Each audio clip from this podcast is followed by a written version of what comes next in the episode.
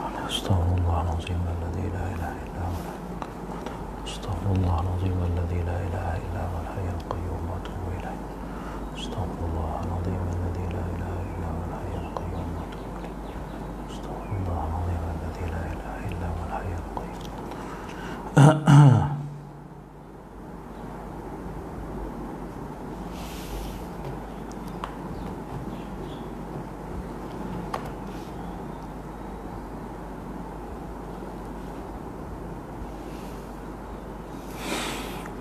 Assalamualaikum warahmatullahi wabarakatuh. Marilah sama-sama kita mulakan pengajian kita pada pagi ini dengan membaca umul kitab Al-Fatihah. A'udhu billahi minasyaitanir rajim Bismillahirrahmanirrahim. Alhamdulillahi rabbil alamin. Ar-Rahmanir Rahim Maliki yaumiddin Iyaka na'budu wa iyaka nasta'in اهدنا الصراط المستقيم صراط الذين أنعمت عليهم غير المغضوب عليهم ولا الضالين. آمين. السلام عليكم ورحمة الله وبركاته. إن الحمد لله نحمده ونستعينه ونستهديه ونستغفره. ونتوب إليه ونتوكل عليه ونعوذ بالله من شرور أنفسنا ومن سيئات أعمالنا. من يهد الله فهو المهتد ومن يضلل فلن تجد له وليا مرشدا.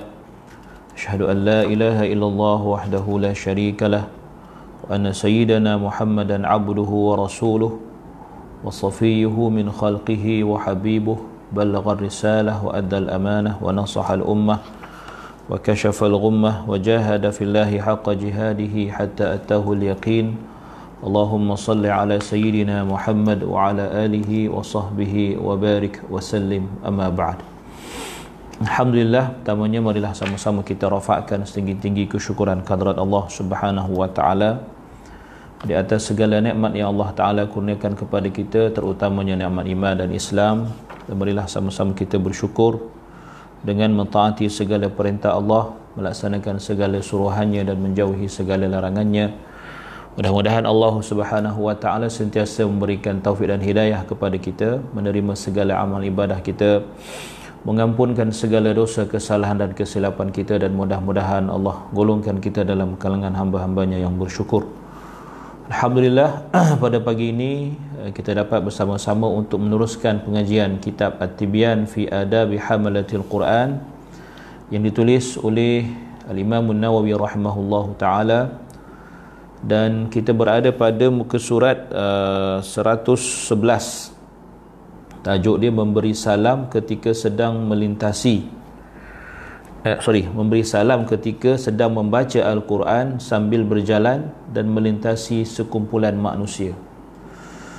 Uh, baik. Dalam yang teks yang saya baca dalam dalam bahasa Arab uh, fasal ini dia terbalik dengan fasal se- sebelah dia. Kalau tuan-tuan tengok muka surat 112 uh, berdiri sebagai tanda hormat dan memuliakan seseorang yang melintasi ya pembaca al-Quran yang ini uh, dalam teks bahasa Arab dia uh, bab ini dulu bab, baru bab yang memberi salam ni. Tak apalah yang penting dua-dua ada kan? Uh, susunan tu dalam bahasa Arab dalam teks bahasa Arab ni didahulukan uh, bab apa namanya berdiri tanda hormat itu. Tak apa. Kita tengok terus pada buku terjemahan saya akan saya akan sesuaikan dengan bahasa Arab ni dalam yang teks asal. Baik. Dalam teks asal uh, faslun قال بسم الله الرحمن الرحيم. قال المصنف رحمه الله تعالى ونفعنا بعلومه في دارين. أمين. فصل. إذا كان يقرأ ماشيا فمر على قوم يستحب أن يقطع القراءة ويسلم عليهم ثم يرجع إلى القراءة ولو أعاد التعوذ كان حسنا. Okay. dia kata uh, fasal memberi salam ketika sedang membaca Al-Quran sambil berjalan dan melintasi sekumpulan manusia. Apa maksud dia? Kita baca Quran sambil berjalan lepas tu kita lalu. Dia jumpa sekumpulan orang di tepi jalan atau kumpulan yang kita berselisih. So macam mana? Ya dia kata di sini apabila dia membaca al-Quran sambil berjalan kemudian melintasi sekumpulan manusia sunat baginya untuk menghentikan bacaan. Ayaqta'al qiraah maknanya berhentikan bacaan dan memberi salam kepada mereka. Kemudian barulah menyambung kembali bacaan tadi. Jika dia mengulangi bacaan isti'azah itu adalah perbuatan yang baik. Ha, mengapa diulang isti'azah? Okay, kita kena ingat uh, antara adab ya kita baca Quran ialah kita mulakan dengan membaca auzubillahi minasyaitonirrajim dan apatah lagi kita, apabila kita ya maksudnya bila kita uh, bila kita dipanggil qata qat'ul qira'ah mana kita berhenti ya dan diselangi dengan perkataan yang asing. Kita cerita benda lain. Kan bukan baca Quran terus tapi cerita benda lain maka untuk baca kembali Quran maka sunat kita baca balik. A'udzubillahi minasyaitonirrajim ya sama juga macam ni kan okay, kita berjalan kita baca Quran. Tu kita jumpa orang kita berhenti kita beri salam. Ha, lepas tu kita sambung balik bacaan kita sunat kita baca semula a'udzubillahi minasyaitonirrajim ha, ya, sebab yang tadi tu tengah-tengah tu kita beri salam. Dia bukan bacaan Quran kita dah cerita benda lain. Kita beri salam pada orang. Mungkin kita bertegur sapa dan sebagainya. Ya? Baik. Kemudian dia kata Walau kana yaqra'u جالسا فمر عليه غيره فقد قال الإمام أبو الحسن الواحدي الأولى ترك السلام على القارئ لانشغاله بالتلاوة قال فإن سلم عليه إنسان كفاه الرد بالإشارة قال فإن أراد الرد باللفظ رده ثم استأنف ثم استأنف الاستعاذة وعاود التلاوة وهذا الذي قاله ضعيف والظاهر وجوب الرد باللفظ. Apa maksud dia? Okay, sekiranya dia baca Quran. Ini terbalik. Ya, sekiranya dia membaca Quran di duduk dalam keadaan duduk kemudian seseorang berjalan melintasinya. Ha, yang tadi dia melintas ke orang yang ni orang melintasi dia. Imam Abu Hasan Al-Wahidi berkata cara yang paling utama ialah tidak memberi salam kepada orang yang membaca Al-Quran. Itu dia. Ya kalau kita berjalan tengok orang baca Quran tak payah beri salam pada dia kerana dia sedang menyebutkan diri dengan bacaan tersebut. Kata beliau lagi jika seseorang memberi salam kepadanya cukuplah dia menjawab menggunakan isyarat. Maknanya kalau kita itu kalau kita tengah baca Quran orang lalu dia beri salam. Pada kita yang tengah baca Quran ni ya cukuplah kita beri isyarat. Ha, sama dia buat macam ni ke? Apa-apa isyarat lah ya. Beliau berkata jika dia ingin menjawab dengan lafaz salam dia boleh melakukannya. Ha, dia kata. Ya fa in arada fa in arada radda bil lafz kalau dia nak dia nak jawab waalaikumsalam maka boleh dia kata. Thum dia kata uh, thumma sta thumma sta'nafa al isti'adzah wa awada uh, tilawah. Maknanya lepas dia jawab dia, jawab waalaikumsalam kemudian dia sambung balik baca a'udzubillahi minasyaitanir rajim dia kata kan jika dia ingin menjawab dengan lafaz salam, dia boleh melakukannya kemudian dia mengucapkan isti'adzah semula dan mengulang mengulangi atau mengulang bacaannya. Sambunglah bacaannya, ya. Atau ulang kalau tempat dia berhenti itu tidak sesuai, ulang baliklah. Namun pendapat yang beliau utarakan ini adalah lemah. Pendapat siapa ni? Pendapat ya Abdul Hasanul Wahidi. Secara zahir wajib menjawab salam dengan lafaznya sendiri. Ah, maknanya apa? Ya maknanya ya orang yang orang yang baca baca Quran kalau ada orang beri salam pada dia ya ha, maka dia, dia kata di, di, di sinilah. Maksudnya setakat inilah setakat ini. Nanti ada, ada lagi bahas di, di di di bawah ni maka jawab salam dengan waalaikumsalam warahmatullahi wabarakatuh ataupun waalaikum waalaikumsalam jawablah jawab dengan lafaz dia. Kemudian ulang balik sorry uh, sambung balik bacaan dengan lafaz isti'azah. Tengok Okey, lepas tu dia dia dia bahas lagi mana apa uh, sambung lagi. Faqad qala ashabuna idza sallama ad-dakhilu yawm al-jum'ati fi hal al-khutbati wa qulna al-insatu sunnah wajib lahu raddu salam ala asahhil wajhaini. فإذا قالوا هذا في حال الخطبة مع الاختلاف في وجوب الإنصات وتحريم الكلام ففي حالة القراءة التي لا يح لا يحرم الكلام فيها بالإجماع أولى مع أن رد السلام واجب بالجملة والله أعلم ini dipanggil qiyasul aula ha ya macam mana Imam Nawawi buat satu kias tengok eh. Dia kata sesungguhnya ulama mazhab kami berkata jika seseorang yang masuk ke dalam masjid ketika khutbah pada hari Jumaat sambil memberi salam sedangkan kami katakan bahawa diam adalah sunat ya, diam adalah sunat. Wajib menjawab salam. Ha, menurut pendapat yang lebih sahih daripada dua pendapat ya, iaitu ulama mazhab syafi'i. Mana benda ni khilaf tapi pendapat yang lebih sahih kata wajib jawab. Apabila mereka berpandangan seperti ini ketika khutbah sedang berlangsung ya serta terdapat perselisihan pendapat berkenaan kewajipan diam dan haram bercakap semasa khutbah. Kita kena ingat dalam masalah uh, diam ketika khutbah tu insat tu ada khilaf. Ada yang kata wajib ada yang kata sunat. Okey? Dia kata jadi kalau dalam hal itu dalam bab khutbah ada khilaf kalau orang masuk beri salam ya pendapat yang jelas pendapat yang lebih kuat ialah menjawab salam dalam hal khutbah. Okey? Maka keadaan membaca al-Quran. Okey dikiaskan dengan baca Quran. Baca Quran ni tidak diharamkan dia kata yang tidak diharamkan bercakap menurut ijma ulama adalah lebih utama. Mana lebih utama menjawab salam. Ha, ya.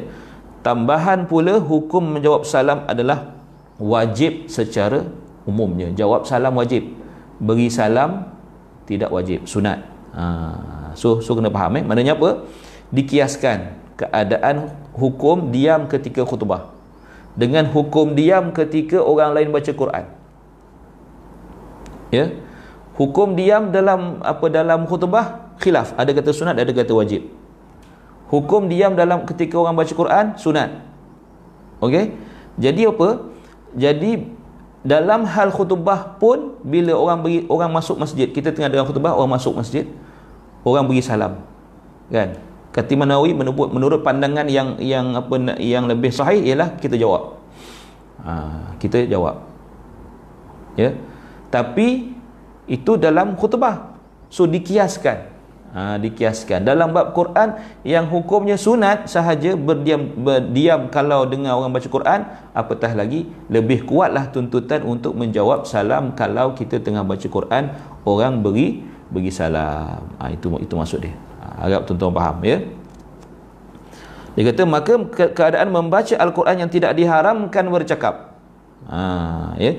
Menurut ijma' ulama adalah lebih utama. Tambahan pula hukum menjawab salam adalah wajib secara umumnya. Mana kewajipan menjawab salam itu tidak tidak terhapus ya, dengan perkara yang khilaf dikhilafkan apatah lagi perkara yang ya perkara yang tidak dikhilafkan ya. Maksudnya tidak khilaf dalam larangan bercakap tu. Ha, okey. Selesai di situ. Kemudian kata hmm. Fa idza qalu hadha oh sorry. Wa amma idza atasa fi halati alqira'ah fa innahu yustahabbu an yaqula alhamdulillah wa kadza law kana fi salah ha, ni. Ha, ni mungkin kita tak pernah dengar ataupun kita first time dengar kan? ya? Jika dia terbersin, eh jika dia terbersin ketika membaca Quran, kita baca Quran terbersin. Sunat baginya untuk mengucapkan alhamdulillah. Ha ya. Begitu juga ketika dia berada dalam solat. Dalam solat kalau kita bersin pun masih sunat lagi. Maksud, maksudnya sunat juga kita sebut alhamdulillah. Ha, ya. Okey. Kemudian kata walau atasa ghairuhu wa huwa yaqra'u fi fi ghairi salah wa qala al wa qala alhamdulillah qala alhamdulillah yustahabbu lil yustahabbu lil qari'i an yushammitah ha, fa yaqulu yarhamukallah dia kata begitu juga ketika oh sorry. Sekiranya orang lain bersin. Ketika dia sedang baca kita tengah baca Quran ada orang bersin sebelah kita. Ha, resdung agaknya. Di luar solat lalu orang itu mengucapkan Alhamdulillah sunat bagi pembaca Al-Quran itu mendoakannya dengan berkata Ya Rahamukallah itu bagi tashmitul atis itu hak muslim terhadap orang muslim kita mengucapkan Ya Rahamukallah kepada orang yang bersin dan dia mengucapkan alhamdulillah. Ha, kita dengar dia sebut alhamdulillah maka sunat kita berhenti baca berhenti baca Quran tadi bacaan kita tadi dan sebut yarhamukallah. Lepas tu kita sambung balik auzubillahi minasyaitanir rajim. Sambung balik apa yang kita baca tadi. Ha itu dia. okay, kemudian dia kata walau sami'al ya. Ini oh, tadi tu di dalam apa di luar di luar di luar solat ya. Ha, di luar solat. Walau sami'al muadzina sorry. Okey betul. Walau sami'al muadzina qat'ul jap eh. Hmm okey. Walau sami'al muadzina qat'al qira'ah wa ajabahu bimutaba'atihi fi alfa fi alfaz al-adhan wal iqamah thumma ya'udu ila qira'atihi wa hadha muttafaqun alayhi inda ashabina. Oh, dia kata ini keadaan lain. Iaitu sekiranya dia mendengar azan kita tengah baca Quran tiba-tiba azan bunyi azan kuat ya kedengaran. Dia hendaklah menghentikan bacaan dan menjawabnya menurut lafaz azan. Maksudnya kita jawab macam biasa berhenti berhenti baca Quran sama ada eh, sama juga dengan iqamah. Kalau iqamah tu berhenti terus pergi semayang lah kan? Ha, dan dah orang panggil tu pergi dah semayang. Kemudian dia kembali membaca Al-Quran hal ini disepakati di, di sisi ulama mazhab kami. Eh, kata siapa? Al-Imam Nawawi rahimahullah ta'ala. Ha, so kena faham tu ya? Kemudian dia kata wa amma idha tulibat minhu hajatun fi halil qira'ah. Ya? yeah وأمكنه جواب السائل بالإشارة المفهمة أو بالإشارة, بالإشارة المفهمة boleh مفهمة boleh وعلم أنه لا ينكسر قلب قلبه ولا يحصل عليه بشيء من الأذى للأنس الذي بينهم ونحو بين الذي بينهم ya ونحوه فالأولى أن يجيبه بالإشارة ولا يقطع القراءة فإن قطعها جاز. والله أعلم. Ini cerita lain pula apabila ada orang memohon hajat kepadanya dia kata dia kata wa idza tulibat minhu hajah ada orang minta minta tolong kan? Tengah kita tengah membaca Quran tu ada orang minta minta tolong.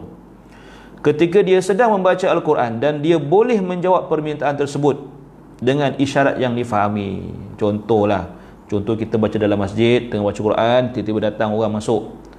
Kan? Orang tu nak tanya tempat wuduk dia pun dia, kita tengah baca ni dia kata uh, ji wuduk mana? Tempat wuduk? Wuduk kan? Contoh-contoh kita pandang dia. Uh, dan kita boleh tunjuk.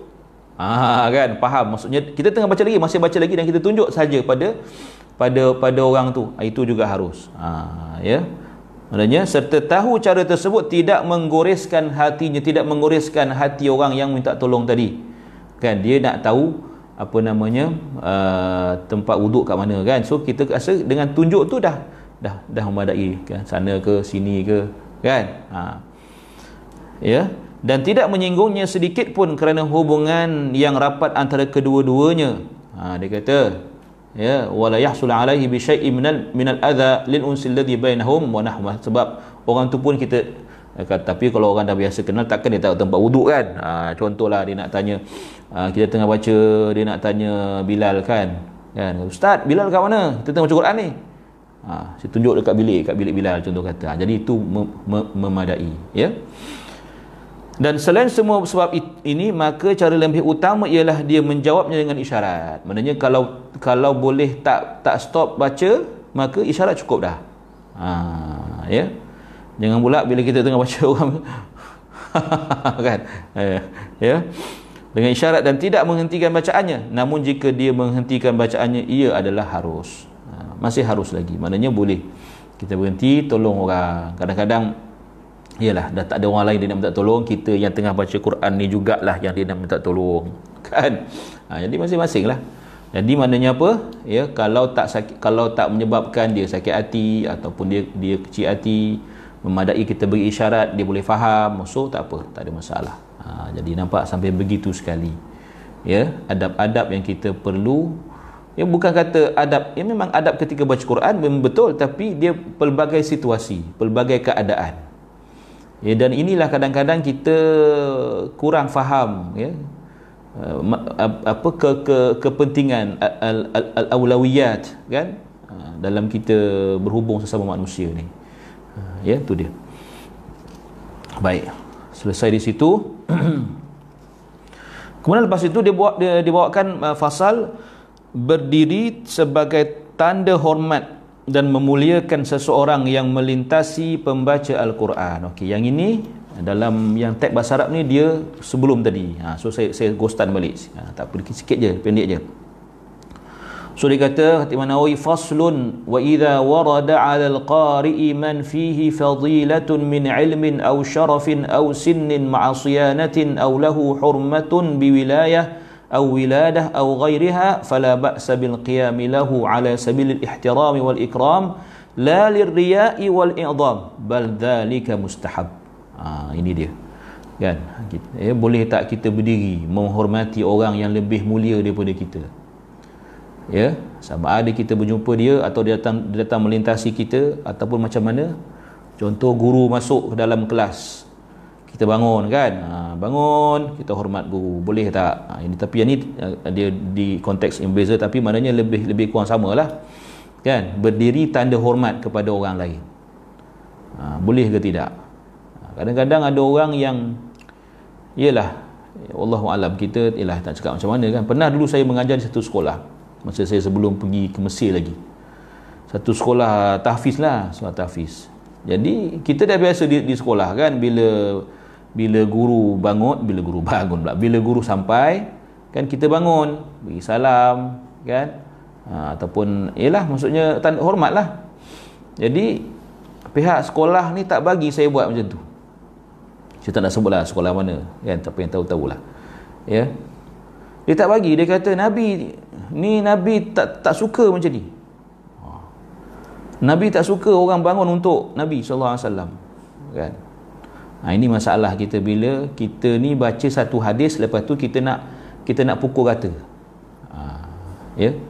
Sebab itu dalam dalam mengaji agama ni ya dia kita kena kata macam ya? Kena kena kena ambil ataupun kena uh, uh, ikut ikut dia punya adab adab ialah ikut dia punya silibus. Ha, silibus. Kan sebab dalam bab itu bukan dalil itu sahaja. Ya? Ada ketika nabi melarang. Ada ketika nabi suruh. Apa apa apa maksudnya? Sekarang ni bila dia hanya jumpa larangan itu tak jumpa hadis yang menyuruh jadi dia anggap semua dia anggap tak boleh. Bayangkan kita masuk kelas, budak-budak main, tak ambil perhatian, kita dah masuk kelas dan tak bangun. Kan kita tujuan kita budak-budak fokus, okey kelas dah start, dia bangun, ucap salam, duduk, start mengajar. Itu kan tujuannya baik. So dia tak, dia tak bagi, tak bagi, tak bagi. Ha, guru masuk bagi salam aja. Guru guru guru bagi salam, duduk terus mengajar. Budak ni dia tak dia memain, dia memain dah. Dia tak dia tak fokus sebab guru masuk, dia tak perasan mula gadang. Kalau kita kata bangun, bangun kita tahu lah. Cikgu, cikgu datang kan, bangun lah. Dilarang saya. Tapi kita masa tu mengaji pun tak, belum pergi Mesir lagi. Ya kan? Jadi nak nak balas pun malas lah kita nak bergaduh-gaduh. Ya? Ha, masalahnya yang melarang tu bukan ustaz pun tapi dia rasa dia lebih ustaz daripada ustaz. Masalah dia. Ha, kan? Kita pun jelah. Dah ada macam tu pihak pentadbiran sekolah kata, oh tak, tak uh, tak boleh bangun nabi kata tak boleh muliakan dia nanti takut jadi macam apa Kristian muliakan nabi nabi apa nabi Isa pula la ilaha illallah apalah kan? Macam lah saya tak nak ungkit. Tapi maksudnya ada berlaku perkara tu. Ya? Sebab itu kita tak boleh macam tu. Ha, dalam hal agama ni kita kena ya kena mengaji cara betul ya? Cara silibus tu biar silibus tu betul. Ha. Ya jangan jumpa hadis mana-mana jumpa hadis buka kitab hadis baca oh gini gini gini gini buat kesimpulan. Janganlah macam tu ya kita kena okey ada tak hadis yang yang yang sama dalam bab ini? Ada banyak lagi hadis berpuluh beratus hadis. Kumpulkan segalanya. Itu bukan kerja kita nak kumpulkan tu itu kerja ulama kerja ulama eh, kerja pengarang-pengarang kitab. Maka kita rujuklah pada kitab yang yang yang ada kaitan dengan itu. Bukan kita pakai yang itu satu hadis tu je. Ha, ini masalah pula lah. Tengok ni dia. Ha, menceceh pula saya kan. Tapi nak kata memang berlaku pada diri saya sendiri berlaku. Ya hmm. so dia kata وقد ثبت القيام للإكرام من فعل النبي صلى الله عليه وسلم وفعل أصحابه رضي الله عنهم بحضرته وبحضرته وبأمره ha, tengok ni apa kata Imam An-Nawawi dia kata uh, apabila ada orang yang lebih berkedudukan dari sudut ilmu kesolehan kemuliaan lebih berusia dan warak ha, warak mana lebih lebih kita nampak dia lebih lebih hebat daripada kita dari sudut ya amalan ibadah dia. Lebih dihormati kerana mempunyai mempunyai kuasa ya, ketua pemerintah ketua kampung JKK ha, contoh. Atau lebih tua daripadanya atau sebab-sebab lain.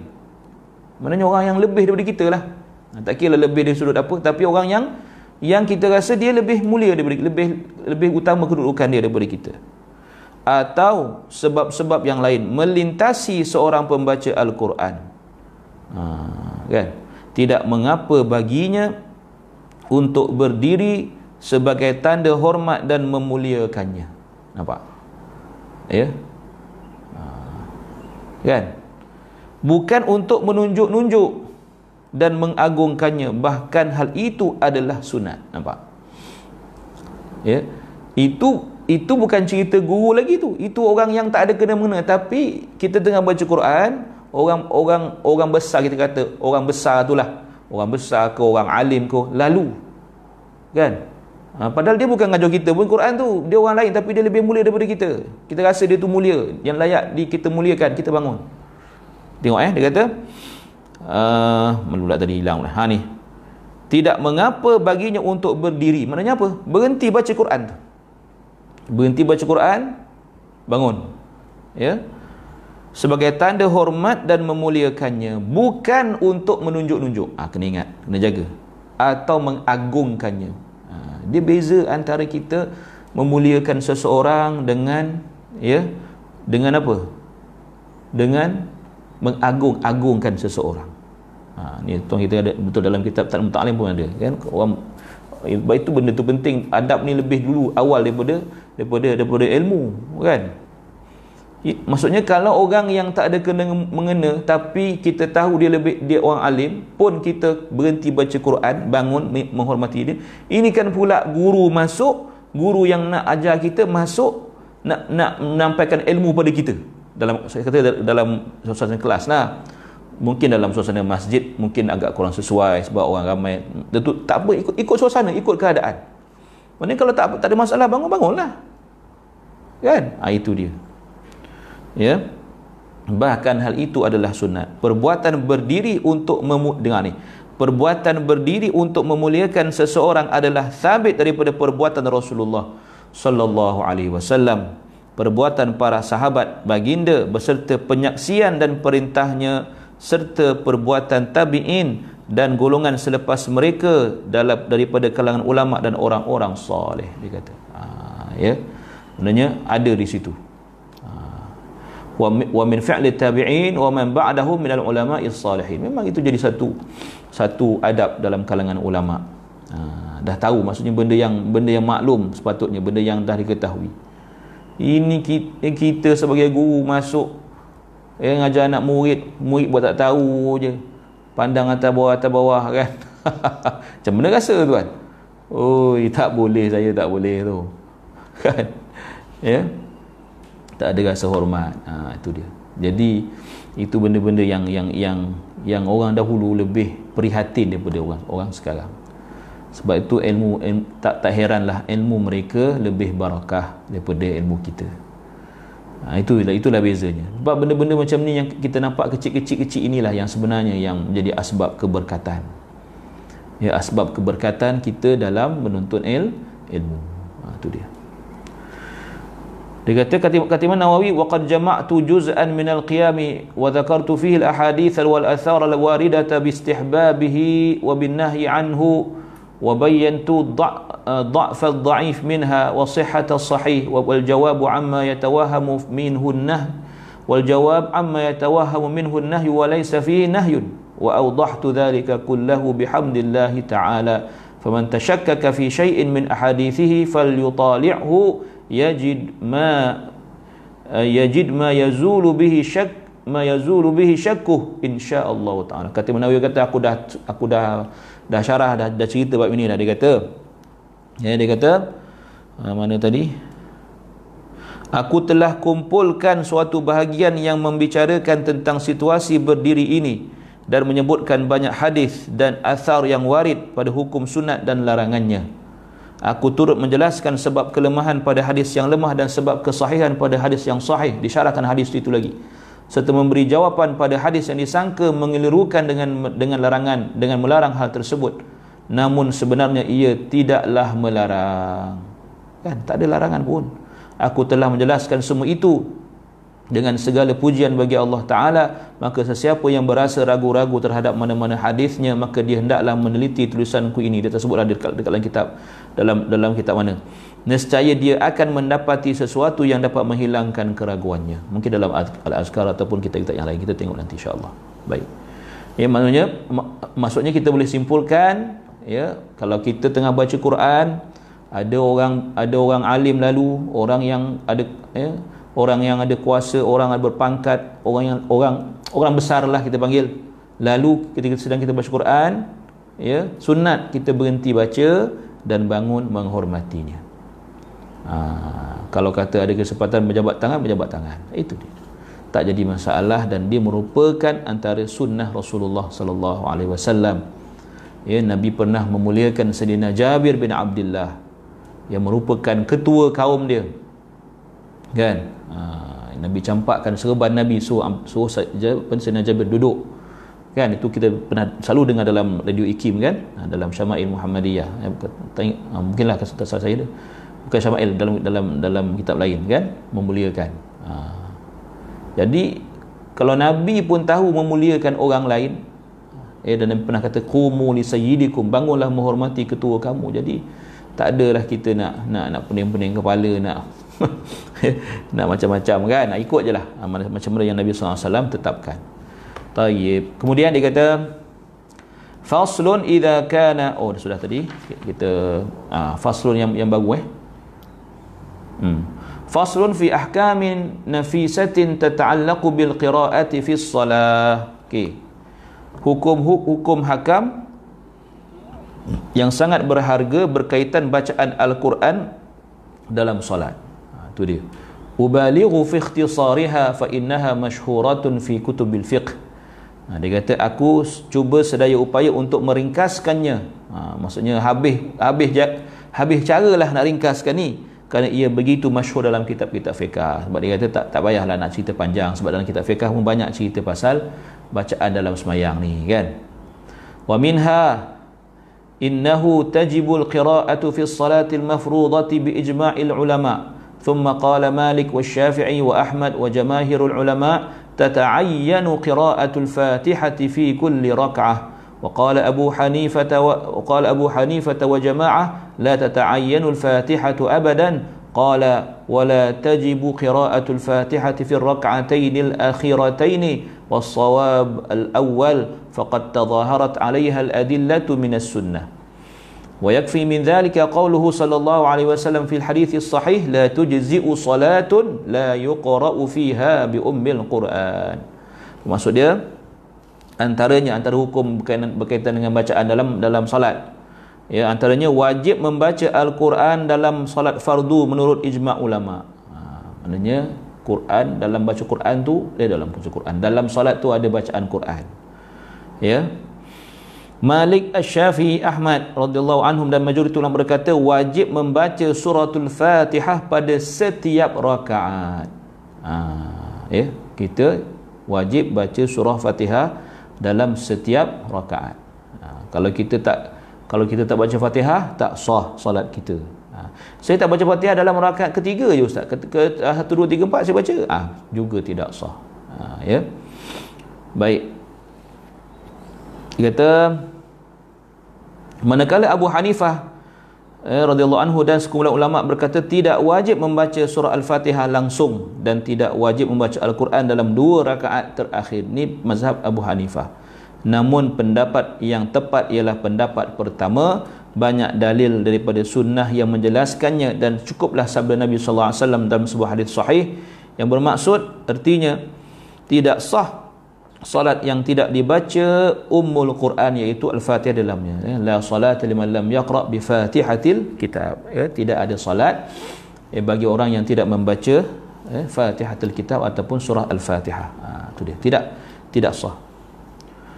Mereka ber, berijma. Okey tadi tertinggal okey dia kata wa ajma'u ala istihbab qira'ati surati ba'da al-Fatihah fi raka'atay subh wal awwal wal awlayaini fi baqi as-salawat واختلفوا في استحبابها في الثالثة والرابعة وللشافعي فيها قولان الجديد أنها لا تستحب والقديم أنها تستحب ha, dia kata mereka berijma mereka ni siapa para ulama ya bahawa sunat membaca surah selepas surah al-fatihah dalam dua rakaat solat subuh ha, masuk subuh dua rakaat je kan ha, dua-dua sunat baca surah lepas fatihah dan dua rakaat pertama bagi solat-solat yang lain. Baca surah ya. Tetapi berselisih pendapat mengenai hukum sunat membacanya dalam rakaat ketiga dan keempat. Rakaat ketiga keempat kan? Lepas fatihah tu kita nak baca surah tak? Ha, ya. Syafi'i rahimahullah mempunyai dua pandangan dalam hal ini. Menurut qaul jadid ha, ya. Qaul jadid dekat dekat dekat dekat Mesir ya. Dia ia disunatkan. Manakala qaul qadim di Baghdad ya pendapat lama Imam, Imam Syafi'i tidak disunatkan. Ha, ya? Oh ni silap. Silap ni. Okey tak apa. Saya, saya tolong betulkan ya tuan-tuan ya? Dalam teks bahasa Arab tulis wali syafi'i fi wali syafi'i fiha qawlan al jadid innaha la tustahab. Tolong tolong tolong betulkan. Ya bagi Imam Syafi'i terdapat dua pandangan. Pendapat yang baru ialah ia tidak disunatkan. La tustahab. Ya tolong betulkan. Terbalik dengan apa yang diterjemahkan. Ia tidak disunatkan. Menurut pendapat menurut menurut kaul qadim ya ia disunatkan. Innaha tustahab. Ha, tolong sila betulkan. Ya pada pada muka surat 113 itu. Sebab tu kita ya memakai pandangan jadid iaitu tidak sunat. Sebab tu lepas Fatihah kita tak baca surah untuk rakaat kedua dan eh, ketiga dan keempat baca Fatihah aja kan lepas tu kita turun rukuk ha, itu dia Tayyib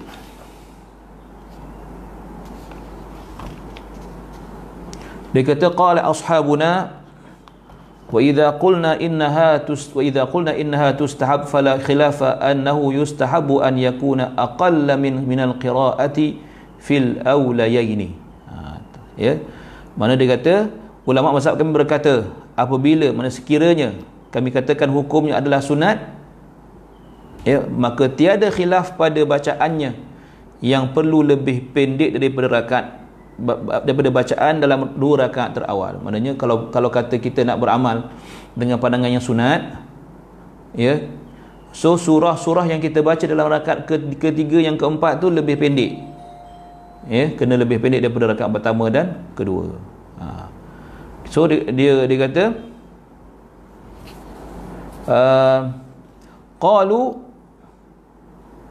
wa takunu al-qira'atu fi thalithati wa rabi'ati sawa hal وهل تطو وهل تطول الأولى على الثانية؟ فيها وجهان أصح أصحها أصحهما عند جمهور أصحابنا إنه لا تطول. والثاني والثاني وهو الصحيح عند المحققين أنه أنه تطول وهو المختار للحديث الصحيح أن رسول الله صلى الله عليه وسلم كان يطول في الأولى ما لا يطول في الثانية سيسبوع أيتو يا وفائدته أن وفائدته أن يدرك ال sorry وفائدته أن يدرك المتأخر الركعة الأولى والله أعلم آه ini dia apa apa ceritanya ceritanya nak nak baca dalam dua rakaat awal tu surah-surah tu nak baca panjang ke pendek? Ha kalau kita surah apa nak baca kan? Kuliah kuliah kul Allah. Ini nak cerita baca baca panjang ke pendek dalam dua rakaat awal. So dia kata macam mana? Ya? Okey uh, mereka berkata lagi kadar bacaan al-Quran dalam rakaat ketiga dan keempat adalah sama tak apa okey. Adakah seseorang perlu memanjangkan bacaan al-Quran dalam rakaat pertama berbanding rakaat kedua? Ha kan? Ya maksudnya dua rakaat awal tu memang sunat kita kita kita baca surah. Jadi nak baca panjang ke pendek atau sama? So kata terdapat dua pendapat dalam kalangan ulama mazhab kami dalam pendapat, pendapat ulama-ulama Asy-Syafi'iyah ya iaitu pendapat yang lebih sahih di sisi majoriti mereka adalah tidak perlu memanjangkannya. Mana tidak semestinya.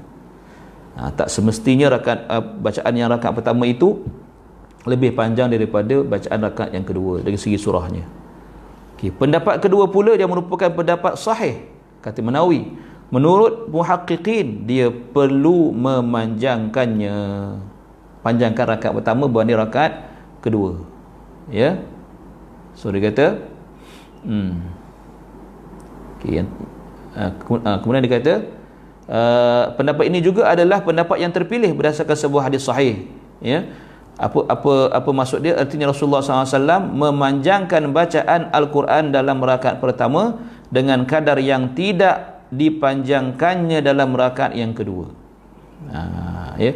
Faedahnya apa? Maksudnya apa hikmah di sebalik itu? Maknanya kalau kita nak panjangkan rakaat pertama berbanding rakaat kedua ialah orang yang terlewat datang boleh mendapatkan rakaat pertama. Ha, ini kata kebijaksanaan imam. Ha, para imam. Yang kita tahu kadang macam contoh subuh kan. Subuh ya uh, memang kita sunat panjangkan ya sunat panjangkan. Jadi masyarakat pertama tu kita panjangkan sikit supaya ramai orang dapat masuk ikut ya tidak tidak masbuk rakat apa nama apa namanya dapat dapat rakat yang yang yang pertama sama-sama kita kan. Jadi biarlah orang masuk dulu. Biar maksudnya kita tengah kita baca panjang sikit biar ramai dapat join jemaah kita. Kita kena ingat ya makin ramai sesuatu jemaah solat itu makin afdal ataupun makin utama. Makin besar pahala. Ha, ya sebab itu ha, kita sebagai imam kena bijak ha, jangan baca cepat-cepat sangat. Supaya orang orang kata ambil masa kan? Kan ada orang tengah ambil wudu tengah masuk, masuk bilik air dan sebagainya. Jadi biar kita boleh ramai-ramai. Ha, semayang sekali. Ha, itu dia. Ya ha, jangan terkejar-kejar.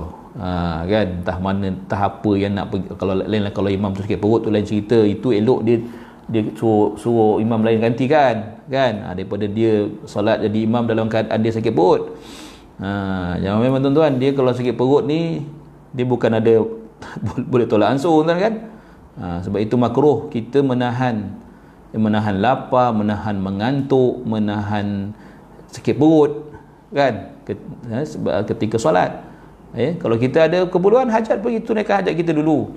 Buang air dulu, lepas tu masuklah. Kan? Ha, sama juga kalau kita masuk-masuk apa nama solat sedang didirikan. Imam dah angkat dah angkat takbir. Jangan kita berlari. Berlari nak kejar saf nak masuk saf nak dapat rakaat. Makruh hukum dia walaupun tidak tidak haram. Nabi sebut kan. Ya, maknanya kena berjalan pelan-pelan. Ya, eh, dengan penuh ketenangan, sakinah wa waqar. Maknanya jangan jangan berlari jalan macam biasa Nabi kata kalau kalau dapat dapat tak dapat tambahlah rakaat tu dah dah namanya lambat kan ha, tapi bagi pihak itu bagi pihak makmum bagi pihak imam pula ya memanjangkan sedikit boleh harus dan, dan juga sunat untuk memanjangkan sedikit rakaat pertama beri peluang kepada makmum untuk uh, dapat rakaat itu bersama-sama. Ha, itu semua kebijaksanaan. Ha, kan? Sama juga kita bila kita uh, rukuk kan? Panjangkan sikit supaya kan sempat mereka dapat rakaat. Itu semua kebijaksanaan imam tu. Ha, ya kemudian kemudian dia kata uh, qala syafi'i rahim qala syafi'i rahimahullah wa idza adraka al masbuq ma'al imam الركعتين الآخرتين من الظهر من الظهر وغيره وغيرها ثم قام إلى الإتيان بما بما بقي عليه استحب أن يقرأ السورة قال الجماهير من أصحابنا هذا على القولين. وقال بعضهم هذا على قوله يقرأ السورة في الأخيرين في الأخيرتين أما على الآخر فلا. والصواب الأول لئلا تخلو صلاته من من, من لئلا تخلو صلاته من سورة. والله أعلم. dia kata apa? Asy-Syafi'i rahimahullah Imam Syafi'i kata apabila makmum masbuk dia masbuk lambat sempat solat bersama imam pada dua dua rakaat terakhir solat zuhur. Maksudnya tak kira solat yang empat yang yang empat rakaat lah. Dia masuk-masuk dah rakaat ketiga contohnya. So tak ada tak ada baca surah lah kan. Lepas itu uh, imam habis empat rakaat dia kena tambah lagi dua kan. Kemudian dia bangun untuk mengerjakan rakaat yang berbaki. Sunat baginya untuk membaca surah ha, sunat bagi ini untuk membaca surah okey majoriti ulama mazhab kami berkata keadaan ini mengandungi dua pandangan beliau ada dua pandangan ha.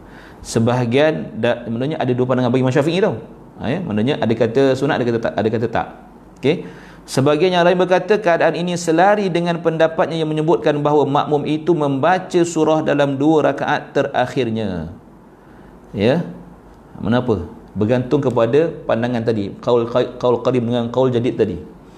Ya, kalau dia, dia berpegang kepada sunat untuk baca juga dalam baca surah juga dalam rakaat ketiga dan keempat maka bila dia masbuk pun dia kena baca surah dalam rakaat kedua ketiga dan keempat kalau dia berpandangan pada pandangan yang yang yang lagi satu yang lagi satu tidak sunat baca surah dalam rakaat ketiga keempat maka dia tidak perlu baca surah ketika dia masbuk dan ketika uh, maksudnya ketika dia nak uh, tambah rakaat tiga dan empat tu tidak sunat dia baca surah ha, itu dia ya so dia kata menurut pendapat satu lagi tidak sunat membaca surah Pendapat yang tepat ialah pendapat yang pertama. Pak, eh? Supaya solatnya tidak menjadi kosong daripada bacaan surah. Kan? Eh wallahu alam. Ini adalah hukum dia kata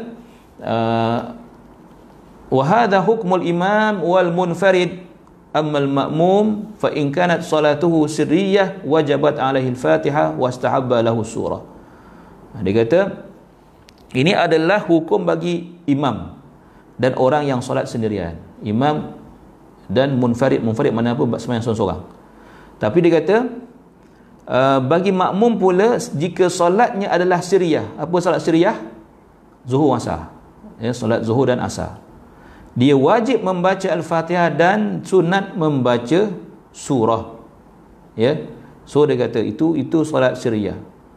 Wa in kana jahriyah fa in kana yas wa fa in kana yasma'u qira'at al-imam kariha lahu qira'atu surah wa fi wujub al-fa okey wa fi wujub wa fi wujub wa fi wujub al-fatihah qawlan asah asahuhuma tajib wa thani la tajib dia kata apa okey ulang sikit bagi makmum jika solatnya adalah siriyah solat baca perlahan zuhur asar dia wajib membaca al-Fatihah dan mem, dan sunat membaca surah.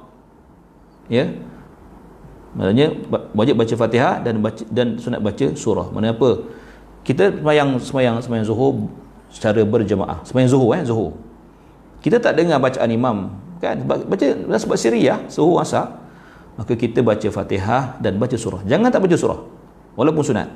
Ya jika solat tersebut adalah jahriyah solat maghrib subuh maghrib dan isyak dan dia mendengar bacaan imam makruh baginya membaca surah tu tu yang semalam ada orang ada kalau kita tanya kan kalau imam baca adakah kita boleh boleh tak kita nak ikut bacaan imam ha.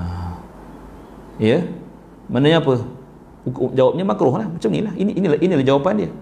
Kita ikut ke baca imam ke atau kita baca surah kita sendiri ke makruh hukum dia. Kerana bacaan imam itu adalah untuk apa? Didengari.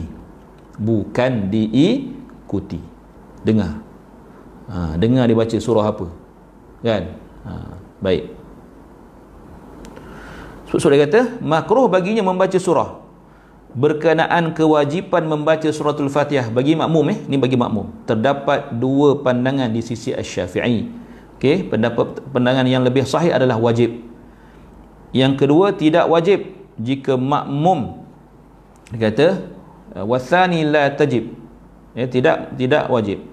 Wa idza kana la yasma'ul qira'ata fasahihu wujubul fatihah wa istihbab as-surah. Wa qila tajibu wa la tustahabbu surah wallahu alam. Dia kata apa? Okey jika makmum tadi tidak mendengar bacaan al-Quran oleh imam tak tak dengar mungkin sebab jauh. Kan? Tak apa dengar sangat kan? Ya?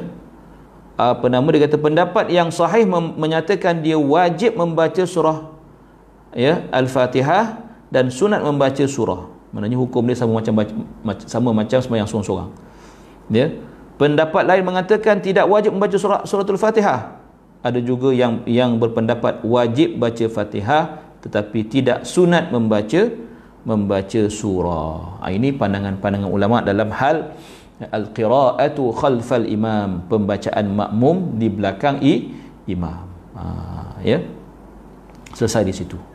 maka senang kita faham bahawa bacalah Fatihah kan ha, dalam setiap rakaat sembahyang seorang ke sembahyang jadi imam mestilah sama makmum pun sama. Baca Fatihah ya kecuali ketika dalam keadaan kita masbuk kan? Kita masuk-masuk imam dah rukuk di situ ya kita boleh mendapatkan rakaat tersebut walaupun tidak membaca suratul Fatihah kerana bacaan kita ditanggung. Ha, tu kata tanggung tu oleh imam. Sebab tu imam ni dipanggil dhamin. Al-imamu dhaminun kata Nabi. Imam tu seorang penjamin. Penjamin apa? Penjamin solat orang lain. Penjamin solat makmum-makmumnya. Ha, bukan senang jadi imam ni tuan. Dia tanggung tu. Ya, jadi kalau dia punya bacaan pun simpang perenang kata orang Melaka, tu simpang perenang. Ha, ya. Lepas tu dia nak tanggung bacaan makmum, ah ha, tak boleh lah. Ha, kan?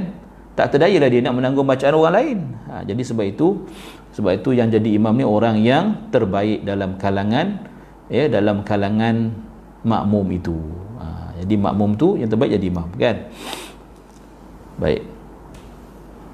Kemudian dia kata watajibu qiraatul fatihati fi takbiratil ula min salatil janazah wa amma qiraatil fatihah fi salatin nafilah fala budda minha. Okey dia kata Uh, selepas takbir pertama dalam solat jenazah wajib membaca surah al-fatihah. Uh, jangan tak baca fatihah pula. Bukan rakaat pertama eh. Takbir pertama. Takbir pertama. Sembahyang jenazah tak ada tak ada rakaat tahu jangan silap pula kan? Uh, dia empat takbir. Bukan empat rakaat empat takbir. Jadi takbir pertama Allahu Akbar baca fatihah dulu. Ha, tu dia. Ya wajib membaca surah Al-Fatihah. Tentang bacaan surah Fatihah dalam solat sunat, ya, ya perlu dibaca. Itu memanglah. Ha, maksudnya tak kira solat sunat ke solat apa ke kita wajib baca Fatihah. Ya kerana tidak ada solat atau tidak sah solat bagi orang yang tidak membaca surah Al-Fatihah. Okey. Kemudian dikata lagi wa ikhtalafa ashabuna fi tasmiyatiha fiha. فقال القفال تسمى واجبة. وقال صاحبه القاضي حسين تسمى شرطا. وقال غيرهما تسمى ركنا وهو الأظهر. والله أعلم. والعاجز عن الفاتحة في هذا كله يأتي ببدلها فيقرأ بقدرها من غيرها من القرآن. فإن لم يحسن أتى بقدرها من الأذكار كالتسبيح والتهليل ونحوهما فإن لم فإن لم يحسن شيئا وقف بقدر القراءة. Wallahu alam. Tu maksud dia? Ha, ini kalau keadaan orang tak tak boleh baca Fatihah kan? Contohnya baru baru masuk Islam dan sebagainya ya? Mualaf contoh dia kata sini. Ulama mazhab kami berselisih pendapat berkenaan penamaan surah Fatihah dalam solat. Surah Fatihah ni nak kata apa? Rukun ke syarat ke? Wajib. Al-Qafal berkata kami menamakannya sebagai wajib. Ha, sebagai wajib. Murid beliau Qadhi Hussein berkata ia dinamakan sebagai syarat ya? Ulama selain mereka berdua berkata ia dinamakan sebagai rukun. Inilah pendapat yang benar kata Imam Nawawi wallahu alam. Ha, rukun maknanya tak boleh tidak. Ya? Kita kena baca Fatihah dalam dalam solat. Itu dia rukunun min arkanis solat. Rukun daripada rukun-rukun solat. So kena kena kena baca kok mana-mana pun. Ha, kan Okay, so dia kata dalam situasi ini orang yang tidak mampu membaca keseluruhan surah Fatihah macam mana? Ya perlu membaca bacaan ganti baginya, iaitu dia membaca ayat lain daripada dalam Al-Quran selain surah Al-Fatihah yang sama dengan kadarnya, sama panjangnya. Ha, ya. Kalau dia tak kalau katakan tujuh ayat, Fatihah tujuh ayat kan? So dia kena baca tujuh ayat yang sama panjang dengan Fatihah kalau dia kalau dia hafal lah ha, kalau dia dia hafal. Contoh kata muallaf kan? Dia, dia mana tahu dia buat kajian sebelum ni dia buat kajian surah dia baca surah al-ikhlas. Dia masuk Islam yang dihafal ialah al-ikhlas. Dia, dia tak hafal surah Fatihah. Jadi nak kena baca apa? Bacalah surah al-ikhlas. Pengganti al-Fatihah. Ha, maksudnya kalau kata Fatih apa nama katakan uh, ikhlas tu pendek kan? Ha, so bacalah dua tiga kali ke supaya panjang sama panjang atau lebih daripada panjangnya kadar membaca surah al-fatihah ha, itu dia. Ha, ya. Maksudnya jangan tak jangan tak baca apa-apa kan? Sebab dia hafal surah surah al-ikhlas qul huwallahu dia hafal kan? Kita mana tahu situasi orang berbeza-beza. Jika dia mampu eh, sorry jika dia tidak mampu dia boleh berzikir dengan kadar yang sama seperti tasbih tahlil dan lain-lain. Kalau langsung tak langsung tak eh tapi dia boleh baca la ilaha illallah pastilah boleh sebab dia dah mengucap itu kan. Apa nama la ilaha illallah ke Allahumma salli ala sayyidina Muhammad ke apa benda ke boleh berzikir. Ya? Subhanallah subhanallah subhanallah subhanallah. Buat. Maksudnya baca zikir itu sama panjang dengan bacanya surah al-fatihah ha, jadi itu cara kalau dia dia tak mampu nak baca fatihah ha, kita mungkin kata eh, ya ke? Eh, jangan main tahu orang yang baru masuk Islam ni dia menafaskan dua kalimah syahadah itu pun dalam keadaan yang mungkin bahasa ibunda dia kan pelat dan sebagainya ya. Lepas tu nak baca Quran pula baca Fatihah pula ya. Jadi itu semua memberi tekanan kepada dia. Jadi keadaan semayang kena semayang tetap kena semayang. Kita kata kita okay, tunggu awak pandai dulu bah, setakat ni apa apa ni sementara ni tak payah semayang dulu. Tak boleh. Dia mesti kena solat jadi bila kena solat kena baca Fatihah. So tak boleh baca Fatihah. Ha, so itulah dia punya dia punya alternatif dia. Kan? Baca ayat lain kalau dia hafal. Tak hafal baca zikir.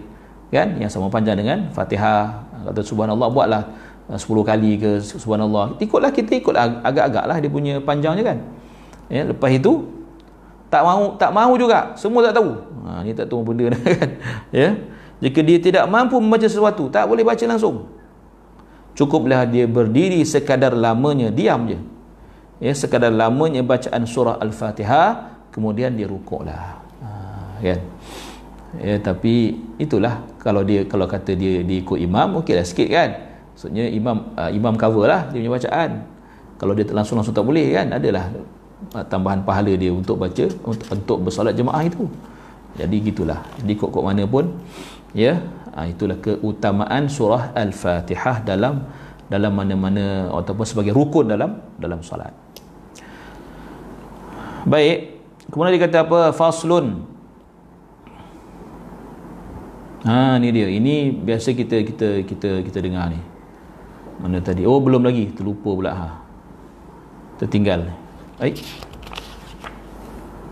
Oh ada lagi ni ni ni. Ada satu lagi. Dia kata walau fatahu saya tuan eh. Macam benda tertinggal je ni. Hmm fala salatul lail tak adalah tuan dalam dalam dalam yang bahasa Arab ni uh, oh, pening pula saya nak saya nak me, me, me, nak membandingkan benda ni tak apalah saya, saya baca yang bahasa Arab dulu nanti kalau kita jumpa yang bahasa Melayu saya, saya akan refer, refer, refer semula dia kata apa di sini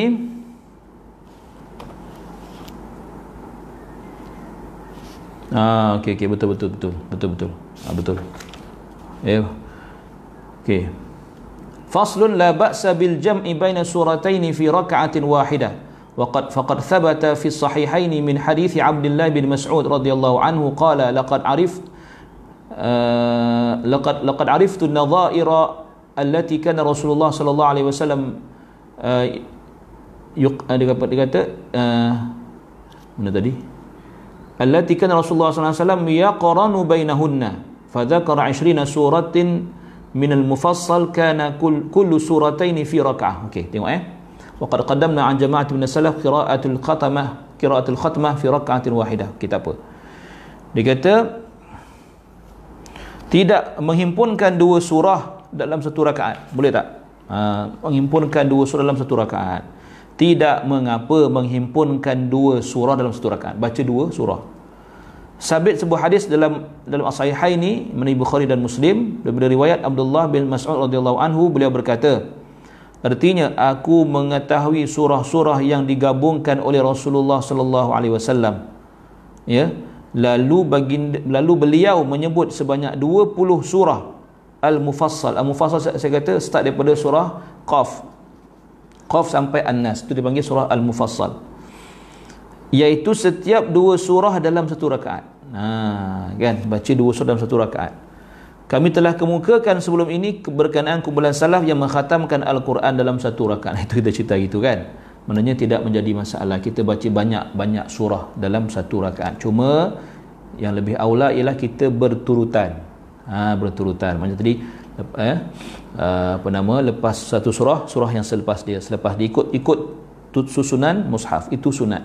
Itu itu, itu lebih baik ya da, eh, itu lebih baik. Dalam dua rakaat ataupun satu rakaat. Apatah lagi dalam satu, satu rakaat. Ha, cumanya kalau kata tadi dalam dua rakaat kita dah bincang itu kalau ada hadis contoh kata uh, dalam apa, pagi Jumaat subuh kan kita baca surah As-Sajdah lepas itu kita baca surah Al-Insan. Dia jauh tu dia tak berturut dia tak dia tak dia tak berturut-turut ya susunan susunan ni memang maksudnya surah Sajdah dulu tapi cumanya surah Sajdah bukan lepas bukan lepas ni bukan surah Al-Insan kan? Jadi apa namanya itu dibolehkan kerana ada hadis yang mengatakan Nabi baca rakaat pertama surah ini lepas kedua rakaat kedua surah ini. Kuliah rakaat pertama qul huwallahu rakaat kedua. Itu ada hadisnya. Ha, so tidak jadi masalah. Ha, ya. Tapi aulanya selain daripada yang hadis Nabi sebut tadi yang yang ada hadisnya kita ikut turutan turutan turutan ha, ya itu terbaiklah tayyib kemudian dia kata Okay, cukuplah tuan-tuan. InsyaAllah kita jumpa lagi pada pada esok ya sambung lagi perbicaraan kita dalam uh, kitab At-Tibyan ini. Mudah-mudahan Allah Subhanahu Wa Taala beri kefahaman kepada kita Uh, InsyaAllah pukul 11 ni saya ada live juga di Masjid Negara. Siapa-siapa, siapa-siapa yang minat boleh insyaAllah saya try kongsi dalam saya punya FB juga. Di FB Masjid Negara. Uh, kuliah Duha. Uh, tajuk dia kelebihan Ramadan. InsyaAllah. Qul qawli hadha wa astaghfirullah al-azim li wa lakum. والسلام عليكم ورحمة الله وبركاته سبحانك اللهم وبحمدك أشهد أن لا إله إلا أنت أستغفرك وأتوب إليك بسم الله الرحمن الرحيم العصر إن الإنسان في خسر إلا الذين آمنوا وعملوا الصالحات وتواصوا بالحق وتواصوا بالصبر